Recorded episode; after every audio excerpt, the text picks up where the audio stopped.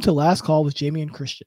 Our guest today, Brian Levenson, an author of Shift Your Mind and the founder of Strong Skills. Welcome to the show, Brian. I'm looking forward to being able to have you be able to share some of those perspectives of of just the passions that you have and the things that you love to do. Yeah, it's interesting because we often talked about the pandemic and you always would say connection is our gift. And I know how much you cared about building relationships with your guys and being around them all the time and having an open door policy. And I, have been thinking about this lately, so maybe this is something we can talk about, which is how are great relationships built? And I think for both of us, we believe in the power of vulnerability and the power of, you know, active listening and uh, really being there for people.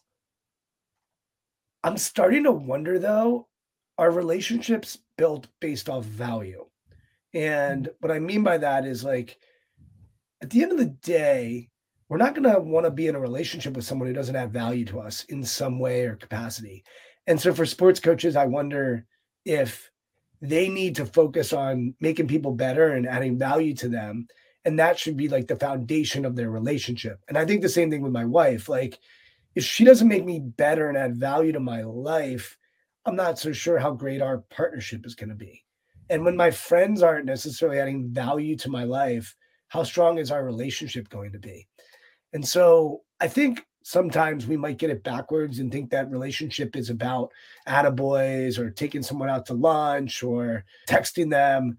But at the end of the day, like, how are we adding value to the people in our lives? Because, and are they adding value back to us? And so I know I went deep into a tangent there, but I know relationships are a big deal for you. Yeah, you know, something I've been really working on is this understanding of shallow end, deep end. I haven't I haven't shared this with you yet. You know, the shallow end relationship is sort of like uh, music, thoughts, commonalities, things that we can generally like, same football team, sports and stuff. But when you get to an deep end, you find out the why and the how and the because with all those things. Like, why do they like this football team? And it could be some relationship they had with their father or, or whatever. And just being able to get as many people as you can in your organization into the deep end with you, right? And it's this notion of if we're going to get into the deep end, then we have to trust each other, right? If we're in the shallow end and something happens in the pool, you're you're touching the bottom, you just jump out, right? It's like this isn't my problem. But if I'm in the deep end, I've got to make a decision. I've got to either be committed to help the person or I've got to swim to the side to get out, right? So I, I think so much of it is about being in the deep end and how can we get into the deep end? We use the word vulnerability a ton, um, vulnerability, trust, but I think it's so much more than that when you really talk about adding value and the importance of that. Yeah, you know it's interesting when you got fired. Like I, for me, it's like we're gonna still have a relationship, even though I'm not gonna see you at Foggy Bottom as much. And I think it's because we had a deep, deep end relationship. Like we we'd had long conversations about things involving basketball, but beyond basketball. And uh and yeah, so I don't think like an event will change a strong long-term relationship if it's deep and meaningful and um and and there's value added, right? And so um I don't want it to sound like I'm saying this in a transactional way, but like Jamie, if you didn't make our conversations fruitful, if you didn't if I didn't like get a lot out of those conversations, I wouldn't feel as much energy to come back and continue to have those conversations. And so I think we can get we can have all kinds of different relationships, and it's fine if like it's fine if it's a shallow relationship if that person's going to be really loyal and that person's always going to show up when when you need them. Um, like it's okay to just have a beer, you know, and and eat some wings and watch a game, and that can be a great friend. Um, and so like sometimes those can be shallow because those people add value to my life in a different way, or they yeah. or they add value in that like some days I just want to sit on the couch and watch football. And like that's a part of me too. And so yeah, I, I just think connections, relationships, um, I, I love the deep ones, but even some of the shallow ones, if they add value to my life, like I'm I'm cool with them. Like it, it's it's cool, it's cool with me too. Yeah, you know, I think when I think about the, the, shallow relationships that really work, right? It's like we're in the dorm room, we're watching football, we're hanging out. Um, someone brings great humor to the room.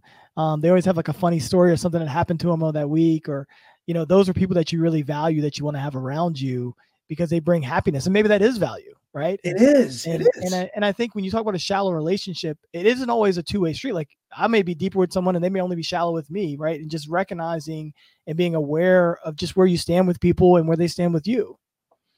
Yeah, I remember being in a car with someone once and uh you know, there were two people in the front. One was driving, the other was sitting shotgun, and in the back, I was with someone, and uh, we were traveling, and and I was asking the person a bunch of questions, and the person in that was sitting shotgun was like, "Would you stop interviewing him? You're, not on a podcast."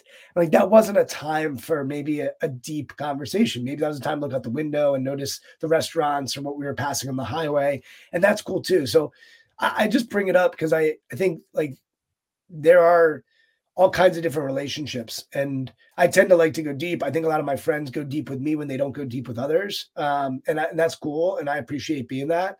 But at the end of the day, it's like, you know, there are there are so many ways to add value uh, to people. And uh, for coaches that are listening to this, like that's what it comes down to, right? Like you, you know this to be true, Jamie. And there you've played for coaches, you've worked alongside coaches that all have different styles and philosophies. But at the end of the day, if a coach can add value to a person and a player, like that person or player is going to respond really well to them. And I think sometimes that gets lost in the noise. It's like, hey, our job as friends or as parents or as coaches is to add value to people. Um, and it's, it kind of becomes simplistic if you think of it like that. Um, but it really is true. Like, how are we adding value? Even like we go with sort of zoom out and, and really think big. It's like kind of our, our role on this planet right? Yeah. like leave it better than you found it uh, and and add value in some some way shape or form. Yeah you and i actually went through this um i don't want to say it was an exercise but we spent a long time talking about this.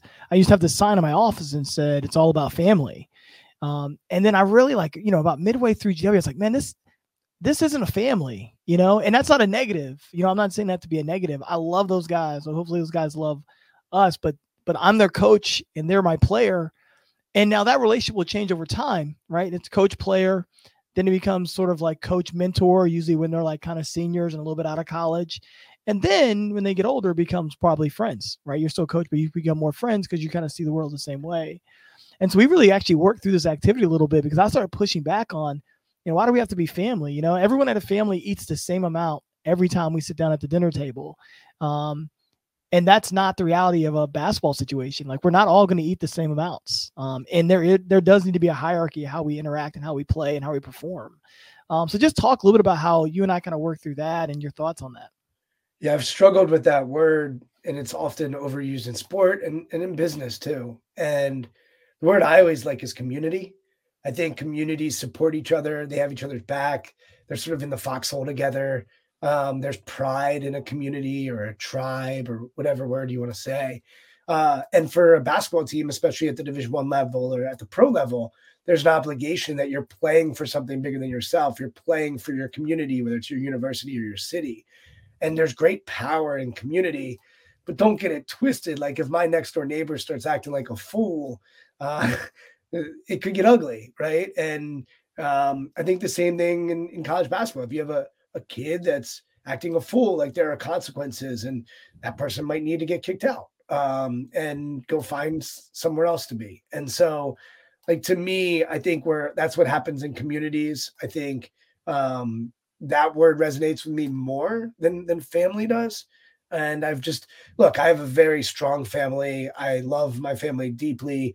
It's going to be very, very, very, very, very, very hard for me to not have a relationship with my immediate family. Um, and uh, my grace for them and my tolerance, I think, is way higher than it would be if I was coaching a sports team. Yeah, it's um you know, because I see it all the time. It's Because this is like my brother. You know, like we had, you know, oh, this is my brother. This is my brother, and I'm like, that's that's not your brother. Like I have a brother. You know, I get really mad at my brother, and I, when I was a teenager, I get really mad at my brother, and then I'd come home and I'd have to deal with my brother, and I have to figure it out every single time. You know, even if I was mad at him for days at a time, and we are kind of going back and forth at it. Yeah, one you is finite and one's infinite, right? Like yeah. one, one like let's just take a college basketball team. Like, all right, they're gonna be your brother maybe for four or five years, now maybe six years, whatever it is. But you know, it's finite. And you could say, well, then we're alums. Yeah, but then you're not necessarily celebrating Thanksgiving and Christmas and, and everything else. So I just think there's a difference between a finite game and an infinite game. Um, yeah. And even in business, like business isn't infinite, like uh, in terms of how long people stay at a place. Uh, the best businesses, like typically the CEO moves on and um, the people in the business move on. And um, I recently had Patty McCord on my podcast and she ran human resources for Netflix for a long time. And she she often says uh, she has a lot of respect and admiration for sports teams and colleges, and she would say people have pride when they say, "Oh, I went to college at Maryland. I'm from University of Maryland." And so she said at Netflix, like we wanted people to say, "Oh, I'm from Netflix," and take a lot of pride that they were from there. And I think that's the beauty of a university. It's like, yeah, I'm from the University of Maryland. I'm from the San Antonio Spurs. I'm from the New England Patriots. Like, be proud to be from the place you were at, but you're going to change and you're going to go somewhere new and it's going to be beautiful and, and amazing as well. It's, it's different than a family where you carry that last name with you um, unless you get married and change your last name. And, but like that's, that's kind of a, a much different piece of your identity. Yeah. And when you talk about a community and you talk about a tribe, you automatically assume that everyone has different roles and responsibilities and there's different value that's already inherited in that conversation and that using that one word you know there it, there are differences um i i started trying to adopt that more and more and more community organization tribe um just because Pro- i program right? Like i yeah. I the nba teams or and the nba and nfl teams all use the word program now which they kind of took from you know division one programs. Yeah. Um, but yeah it's a program. Like we're running a program. We're trying to win. You know some days you're going to play minutes some days you're not. Some days you're going to be uh you know the best out there and some days you're gonna be the worst. Sometimes we're gonna look at you and tell you need to be better and like that's that's what's beautiful about sport is that you know it, it is a little bit of an emotional roller coaster ride and there is so much unknown that goes into it but yeah i've i've had a lot of conversations over a lot of years with a lot of sports coaches about family and the use of that word yeah. Let's dive into, you know, something we really worked worked closely together on is identity cultivation. Um, I think one of my biggest fears is always that our players only see themselves as basketball players. You have a ton of work as a mental skills coach as well. Let's just talk about identity cultivation, the you know, the activity you'd put our team through and and let's just talk a little bit about that. Yeah, so we use a framework that we call your personal framework and what we try to identify are your values which really speak to who am I? what's my character? Who who am I most of the time? What do I value? So you start there as like a foundation baseline. Then you go to your mission, which is um, why do I do what I do? It's a belief. And so from values, you go to mission, which is a belief as far as why I play ball or why I do anything. From there, you go to the philosophy, which is how or the way in which you operate. Um, and then from there, you go to what, which is what you will do. And that's your vision. And so we really work our way from values to mission to philosophy to vision. I understand these are distinctions and these are words, and different people might think a mission is an outcome. I think a mission is more of a belief, and I think a vision is more of an outcome. And so one of the things I loved doing with you is uh, you're one of the first coaches that are like, yeah, let's go deep into this stuff. And so we had all of the players on your team really identify their own personal framework, and then we would try to map that on top onto the team's framework because uh, I think every team should have clarity around their values, around why they do what they do, their philosophy, like the way in which they play, how they want to operate. I think is one of the things that I really believe I believe in. It's a system, and then what we'll do. I think most sports teams know as far as you know they're playing to win championships they're playing to win that's usually pretty clear but they don't always spend time on the values and the mission the philosophy yeah you know i always felt like it was really important because number one I'm always trying to assess information about our team, and I want to know where they are right now, but I also want to know where they're where they're heading, where they want to go to. Um, what it allowed for us to be able to do is, you know, we would we had this meeting structure that I'm obviously really passionate about. Um, we could we would start there with basically every meeting, and just you know you know when when something happened, it was like where are you with your values, and we would talk about using our values almost as a filtration system for them to be able to make the decisions that they want to make. Um, I don't believe that how you do one how you do one thing is how you do everything. I don't believe that. I think that's a, a really bad phrase actually. Um, but I do think the person you want to be, you want to be striving for that more often than not. And I think the values is a great way to distinct to have a distinction between who I want to be and who I am today. Yeah, I agree with you. I, I don't I don't like that phrase either because we're imperfect. So uh, how I'm going to be in one environment is not necessarily I'm going to be in another environment. And I don't always act with the integrity that I wish I would act with. I don't always act with the alignment of my values. And one big thing on values that I've come to understand is the order of your values really matters. And mm. so like if I if I value justice and that's my number one value, like that's probably going to be the driver that's going to determine everything. If I were to value uh, achievement, but justice is my number one value, I'm probably going to tell the ref, hey, like that ball was off me, right? You know those old commercials where the, the kid yeah. goes and says, ah, that was off me, right? Uh, but like if justice is my number one value ahead of achievement, that might show up. And it doesn't mean I don't value achievement. It just ma- means that I value justice primarily. And so I think one of the issues we run into with people in general is that we think just because the order of their values is different doesn't mean they value it. So just because I said, oh, that was off me because justice is going to be my leading driver doesn't mean I'm still not competitive and value achievement. It just means the order is different. And so, as a coach, I think it's really big to try to understand the order of your players' values because those are going to drive a lot of their decision making and their behavior, which is then going to impact your culture pretty drastically. And we see this in politics. I mean, the reason why we are always kind of split is because the order of the values is just different. And so if I value humanity as my number one value, I might vote one way. If I value security, then, then I'm going to maybe vote in a different way. I think most people vote with their values, and I think most people behave with their values in mind. Yeah. And coaches, I'm telling you, it's, it's an activity that takes a little bit of time, but it gives you a great understanding of where someone is today and where they want to go. And I think that's really valuable. Um, the thing we would track over the three years is how someone's values might change because you know everyone says oh you got 16 17 18 year old kids they're going to change and and we we anticipate them changing but we also want to know the ways that they're changing and i think that's really important for us to be able to anticipate the kind of problems that may may be ahead of us or the kind of questions they may bring to our desk look this is my own system for how i do it but i believe you can have different professional values and different personal values so what i value in myself and my character as a basketball player might look different than what I value off the floor. And that's why sometimes you'll see a guy who is like a cold-hearted killer on the basketball court, but then you meet him outside of it and you're like, oh man, this guy's like a teddy bear and uh, you know, super kind. It's like, yeah, he's he he's bringing out different parts of himself in a different arena. So for me, and I like to combine words to give them more nuance. I'll just give you like how I think about my values. So professionally, I, I say I'm empathetically curious. I believe I, I value connection. I value energy. I value authenticity and being genuine. I value courageously uh, creativity, courageous creativity. Whereas personal, for me personally, my values are humanity, justice, love, courage, and fulfillment. And so, like, I love humanity and justice and love. I sound like a hippie, but I'm not a social worker. You know, I'm not working at a nonprofit. I, I work as a coach. And for me, empathetic curiosity is more important than humanity for what I do and what I value in my work. And then you'll notice there's one word that actually goes into both of those uh, segments, which is courage. And when I did this exercise, I didn't intentionally do that. But all of a sudden, I noticed that courage was a value that showed up both for me professionally and personally.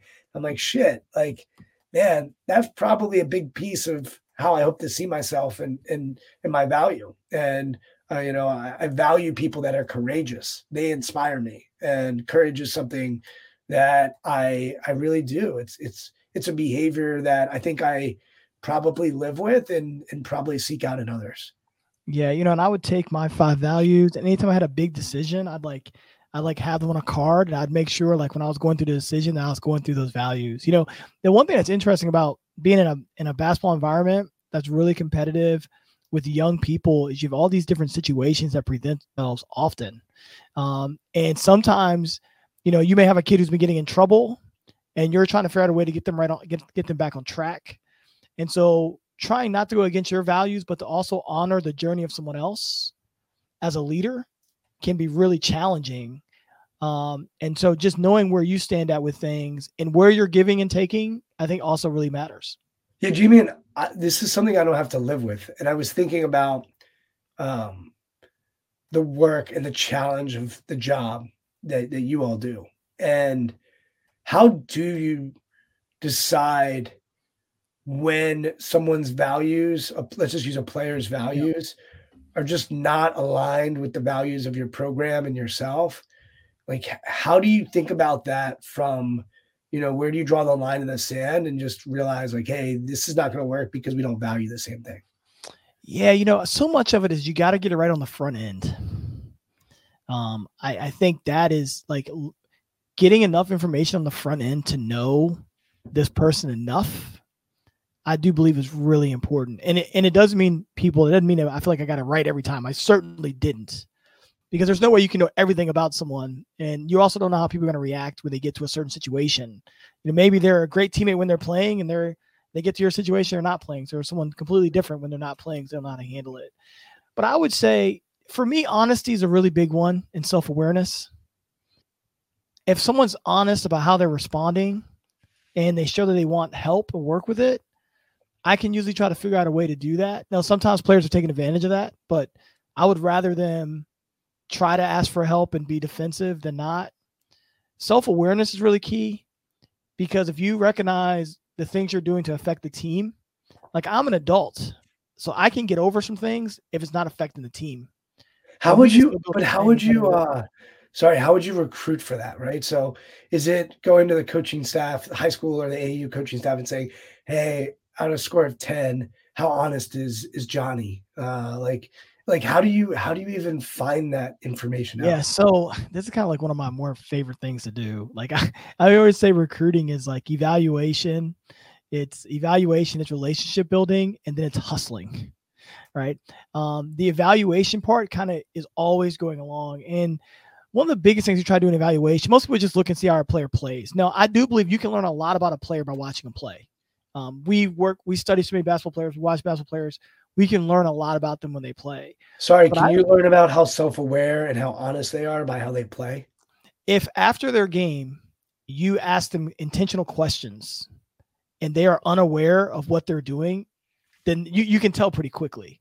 Um, if they're unaware of their body language, I would always say if in in in the recruiting part, it's all about you want this person to want to want you to coach them. So if I bring something to them after again, they play 30 AAU games a summer, and I see them intentionally go out the next game and try to fix it, I know they have a level of self awareness. Or if they can tell me after the game, oh, you know what, I was off a little bit, X, Y, and Z, but if they come out and they say, Coach, man, I was feeling great. I don't know what was going on with the other team. I don't know why they weren't passing me the ball. You can really recognize pretty quickly if they respond with, man, I don't know what my coach is doing at any point or questioning their coaching and stuff. You can you can realize it pretty quickly um, on what their self awareness is and their honesty level. They they they I don't want to say they go hand in hand, but they're pretty closely linked. I would say. And and how do you think about that? is it is it more of like a red flag like hey this is someone we're not going to take um and hey those two things aren't aligned with what we need. Um so it's like you know what? They can play ball but if they're going to lack self-awareness and they're going to lack honesty like we're just probably not going to we're not going to work. Yeah i mean you number one i think you try to get a you try to get as many testimonials as possible. So you talk to anyone you know, like when I'm talking to a kid, if he says, "Yeah, I was at you know Jeffrey's house today," then I'm gonna try to find a way to get in touch with Jeffrey. I'm gonna try to figure out a way to talk and figure out how, uh, you know, I, I want to figure all that out. Or if I go to school and do a school visit, I'm gonna spend some time with Jeffrey just at lunch. I think that I think again, I think it starts there with the evaluation of it and just trying to stick with it. I would say it's hard because you just don't know how they're going to respond in your situation all the time. And these kids now are so good at giving you the right answers that you have to be very intentional with your questioning and with your follow up. You know what I've become a big fan of? I mentioned it sort of before. Before we started recording, we were talking about this. Putting a number on, on it, right? Yeah. Like the one to ten thing for me. It's like, hey, if you, You know, ask, I, you know, I struggle with the one to ten. We actually did this. Brian and I built out these whole assessments. Um, I'm actually going to build out this assessment notebook I'm going to print out, and I have a ton of assessment stuff. But I struggle. You and I talk about this a ton. One to 10, one to five. I feel like so much of it is one or zero. yeah, but if if you like, I'll give you an example. So, you know, I I I worked with Paul the Sixth High School for a number of years, and these coaches would come by, and you know, they'd be like, "How is this guy's work ethic?" And I'd be like, "Good." Right. Like, like, how is he? Oh, he's a good kid. Like, good kid. Like, in all my years of Paul Six, almost everybody was a good kid. Like, and like, that's how I saw them, right? Like, I saw them as good kids. That's not giving you a whole lot of information. right. But if you had asked me, hey, one out of 10, how's how's their work ethic? One out of 10, how honest are they? Right. And and I always say, and don't give me seven, like no seven. Seven Yeah. safe. It doesn't give me any information. Right. And obviously there are some people that will never give a 10, and that's their thing. But you know, if someone's giving you a nine or an eight, like okay. Uh, but if it's below that, like that gives you real information. Yeah. Um, hey, one out of 10, how curious are they? How interested are they in learning? Hey, like, here's another thing, Jamie. I've come to think about this. I think there are some coaches that love to have players with personality. And there are Oh, some yeah, coaches absolutely.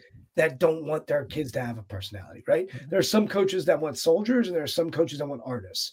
And soldiers are yes, sir, no, sir, yes, ma'am, no, ma'am. And then there are artists who are highly curious. And and you've had you've had plenty of artists and, and plenty of soldiers. Yeah. And so like those are I need I need two I need two soldiers and the rest artists, and we're we're gonna go and be amazing. But if you are thinking you're getting a soldier and that person becomes an artist, like Yeah. that's going to be really hard for you. And and oh by the way, what do you want from an artist? What's their role going to be on the team? If they're an artist, but they're the 11th guy on the roster, how's that going to work for you, right? Or um, you know, if if they're an artist and you need them to play defense and you know just make threes and catch and shoot threes, how's that going to work? So my point in giving that information is to say like hey, one out of ten, how much of an artist is this person? Oh no, no, no, they're they're not.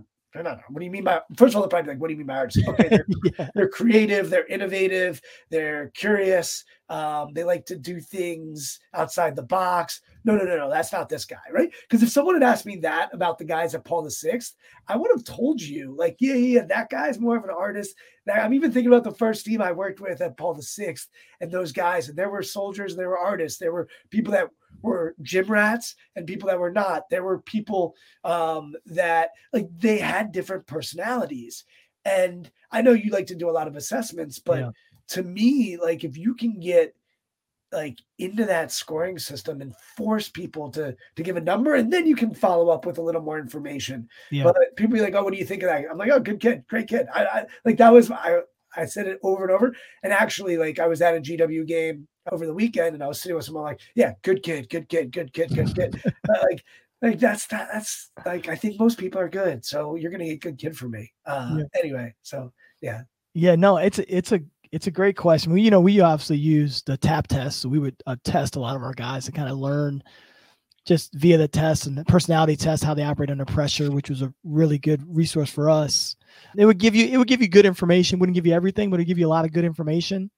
Um, but there's obviously certain things with tests that I feel like people can kind of, you know, they can trick they can trick the test some if they kind of if they're good test takers. But I like that idea of like maybe defining artists. I put artists, cowboys, and soldiers down, right? And um, and just trying to have a balance on the roster. You know, when I think of a soldier, I had a guy named Evan Fisher. He's now assistant coach at Susquehanna, um, and he actually wanted to be a soldier. When I got to Siena, I said, "What do you want to do next year?" And, and I thought this guy would be our starting center and be one of the best players in the MAAC. And he goes, "You know, I think I want to go be a, a Navy SEAL." You know, and I was thinking, "Whoa!" Like, you know, and I was thinking, "Wow, man! Like, I think you can really play basketball." Um, and so then that year, he ended up having one of the biggest turnarounds of the year. He was amazing, and then he played played a year or two overseas. But it just when I think of a soldier, I've been so good with like one or two soldiers. Um, and and everyone said, "Man, this guy's really hard to work. Could be really hard to work with. He can be hot headed." And me and him got along like, I mean, it was perfect how we could interact because I knew who he was, he knew who I was, and he was going to go do whatever was asked of him. And of course, environments change too. So, like, I've been around a lot of Navy SEALs. Some of them are freaking artists, um, like literally artists. And uh, uh, and so, like, I, am we're we're simplifying it, but I, I also think like having a vision of what this person's going to look like in our program and um, how do we bring their personality out? And like i've worked with uh, pro sports coaches where they're like man i want guys with personality. Like i want to walk into the gym and be able to talk to these guys and then like like get to know them and feel the energy in the room. And then the other thing i've been thinking a lot about lately is just the word leadership and i think we don't do a good enough job recruiting leaders and I don't mean captains or managers, so to speak, in the business sense. I mean leaders. And to me, like I'm getting much clearer on what a leader is. I think a leader is just someone who positively influences the team. Like they are focused on positively influencing the team. And when we're recruiting, we often recruit for, of course, skill set, uh, execution, performance, potential, length, size, athleticism, you name it. But what would it look like if you legitimately had 10 people on your team who were always focused on positively influencing the team? From my lens, it also involves personality. And I'm not suggesting it has to be an extrovert, um, but it does have to be someone who, when I walk in the gym, is an energy giver and is someone who is going to positively influence the team. I'm pretty big on this right now because I think we undervalue leaders. We yeah. undervalue guys that make a positive influence on the team. And at the end of the day, basketball is a sport, and sports are won by the best teams. It's really not all that complicated. And of course, you need talent to win.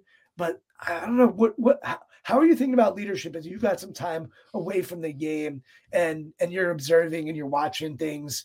Um, am I overvaluing it? Is this just a, a, phase for me that a year from now I'm going to be like, yeah, Brian, you over you overspoke. You know, we always go on. We, you and I go on these little uh these little phases where we dive into certain things really deeply.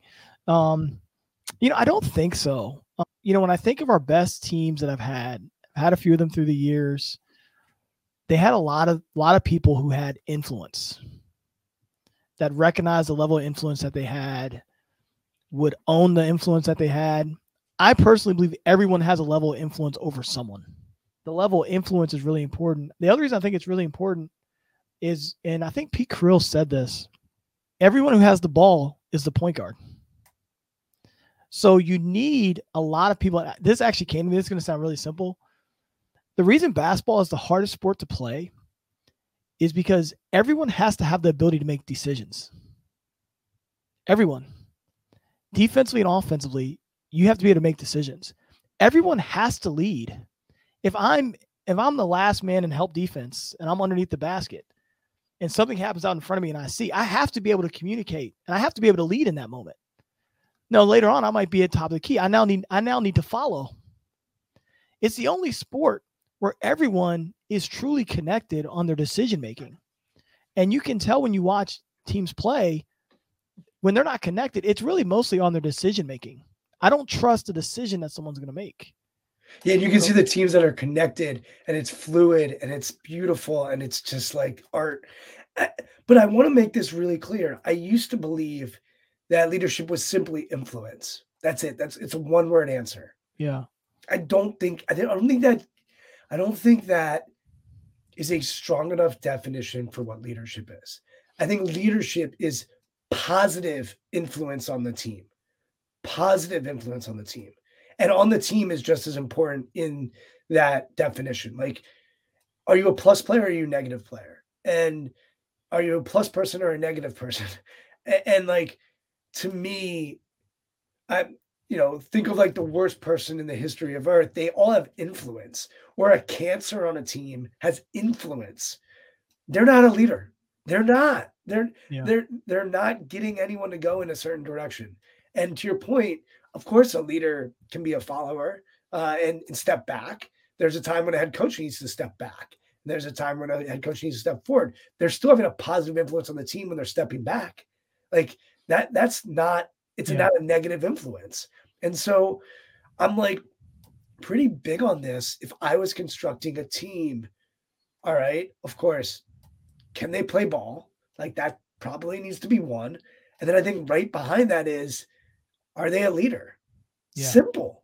Like I like beyond like being because like if you had recruited me in in high school, that would have been a big mistake on your part. It wouldn't have ended well, no matter what kind of leader I was, because I wasn't good enough. Like, like I, I'm not one of these people. I think you have to be talented and skilled and and like play ball. Yeah. But next, like right behind it is do they positively influence the people around them in the team? And I always think like greatness, the definition of greatness is you make others better. Like that's it. And so what if you had a team filled with people that were just obsessed with impacting them. And by the way, it doesn't mean that they don't confront. It doesn't mean that they're positive all the time. Like sometimes being a positive influence on the team is actually saying something quite negative. Yeah. That might be what's needed to have a positive influence on the team. Hey guys, you're not going out tonight. Maybe like maybe you need someone to do that, or maybe you need someone to um, stand up for a teammate and push somebody. And like that happens sometimes, but they're being a positive influence on the team. I, I'm just giving other examples because I don't think it's just be positive. I think it's hey, they are focused on making this team better. I guarantee you, if you ask people in the NBA about Steven Adams, they will say that guy has a positive influence on his team, whether it's setting screens, being there for his teammates, um, you know, doing what needs to be done. Like eh, the guy is a leader. Like Yeah. that is just simple. Um, he has a positive influence on the team. Like, what would it take for us to go out and hunt those guys and find those guys and bring those guys to your program? Yeah, you know, Steven Adams spent about a week with us at GW. He came in one summer, was kind of touring Washington, D.C. He spent about a week just shooting around at GW, spending time with our players. A thousand percent just a, a leader. I mean, just someone that you want to be around every single day. I mean, there's a reason why, you know, all these good guards have had really great years when he's with them. you know, Westbrook, Ja Morant. I mean, there's a reason for that. His ability to make them better, his understanding, not just understanding of the game, but understanding what they need and his ability to have a relationship with them on the floor is pretty unique. Yeah, I think in recruiting, there's so much smoke. It's harder to know who a person really is because they know what to say, they know what not to say.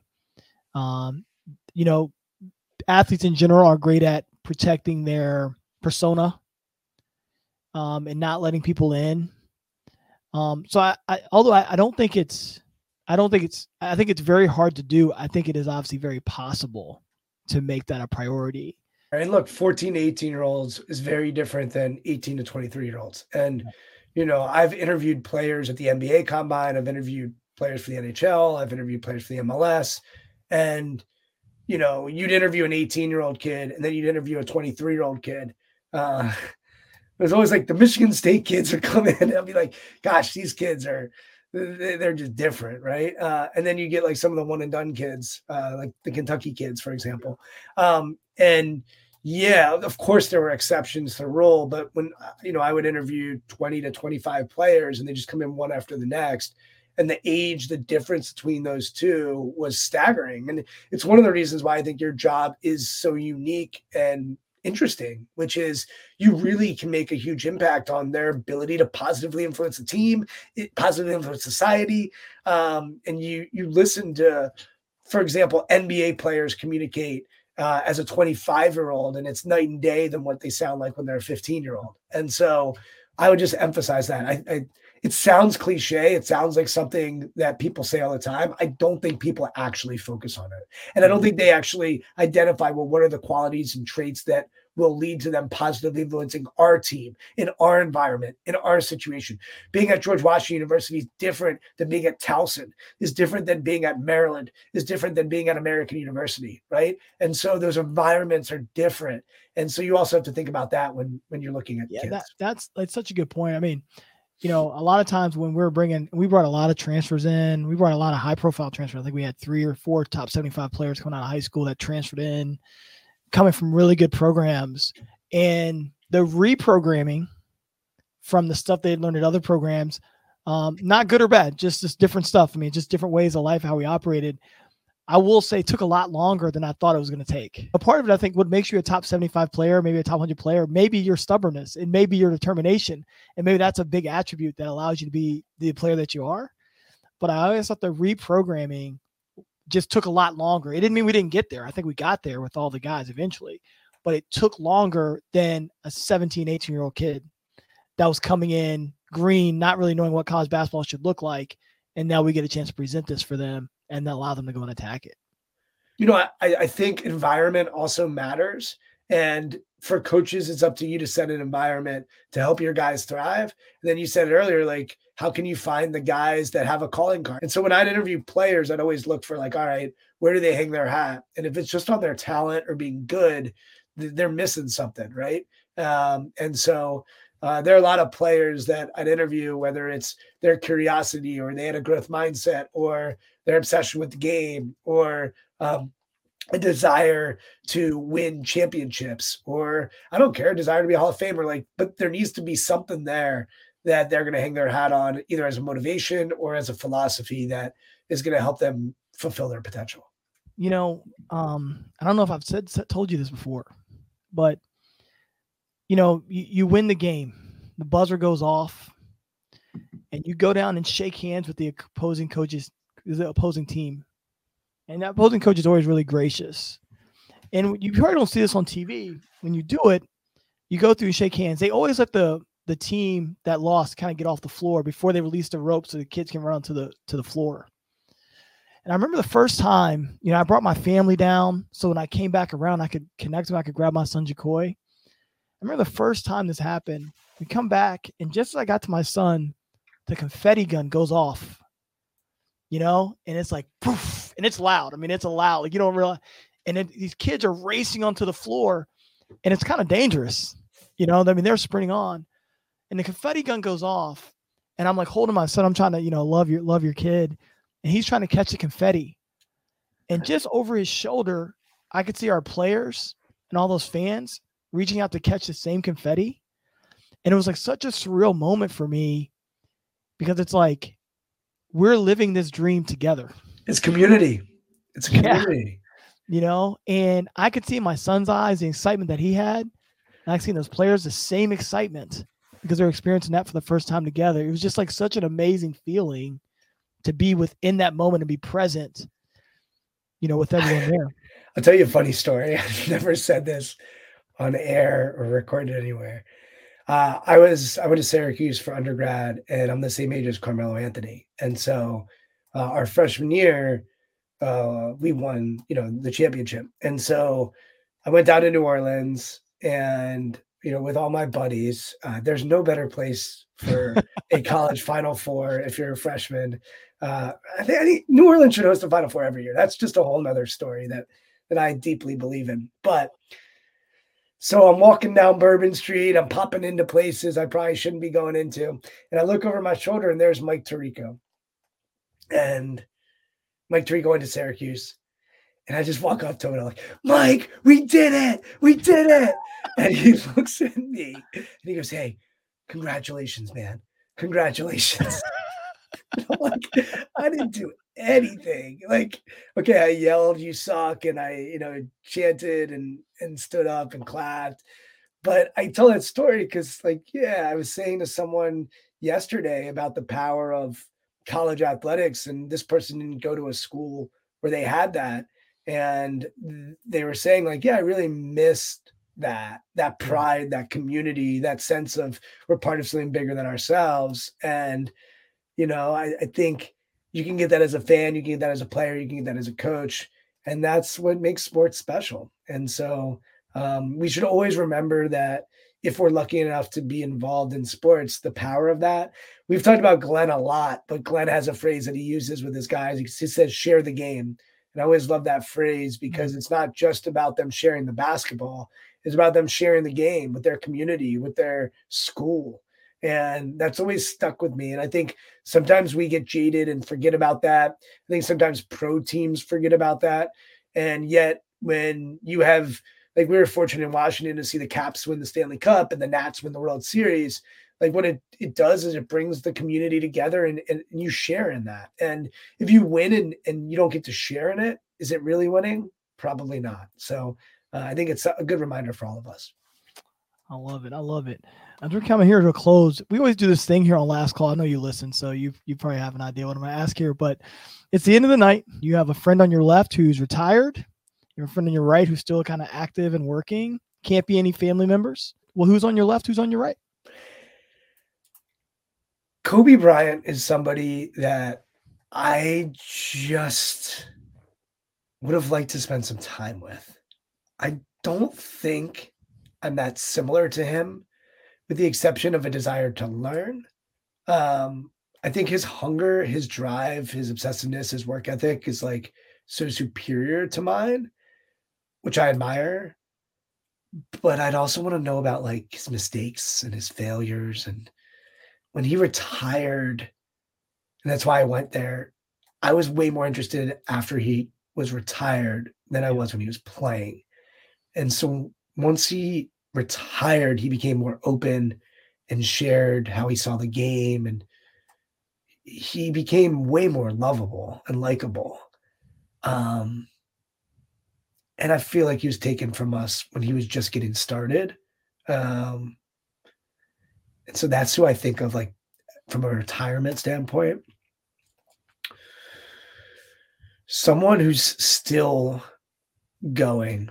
Like I would think about the president of the United States as someone, regardless of who it is, that I'd be interested when they are in that role, like what's going through their day to day and and like spend time with the president of the United States just because the magnitude of it. Well, I appreciate it always, my friend. Where can we find you at? Yeah, so my company's called Strong Skills. Uh, so it's strongskills.co. And then I like to uh, play, is what I call it, on Twitter and LinkedIn at Brian Levenson or, or both of those places. Thanks for your time, and I appreciate it always. Thanks. Thank you for joining us on the last call, powered by Speakeasy, where careers grow through relationships and relationships grow through Speakeasy. We hope you enjoyed it, and we look forward to connecting with you soon.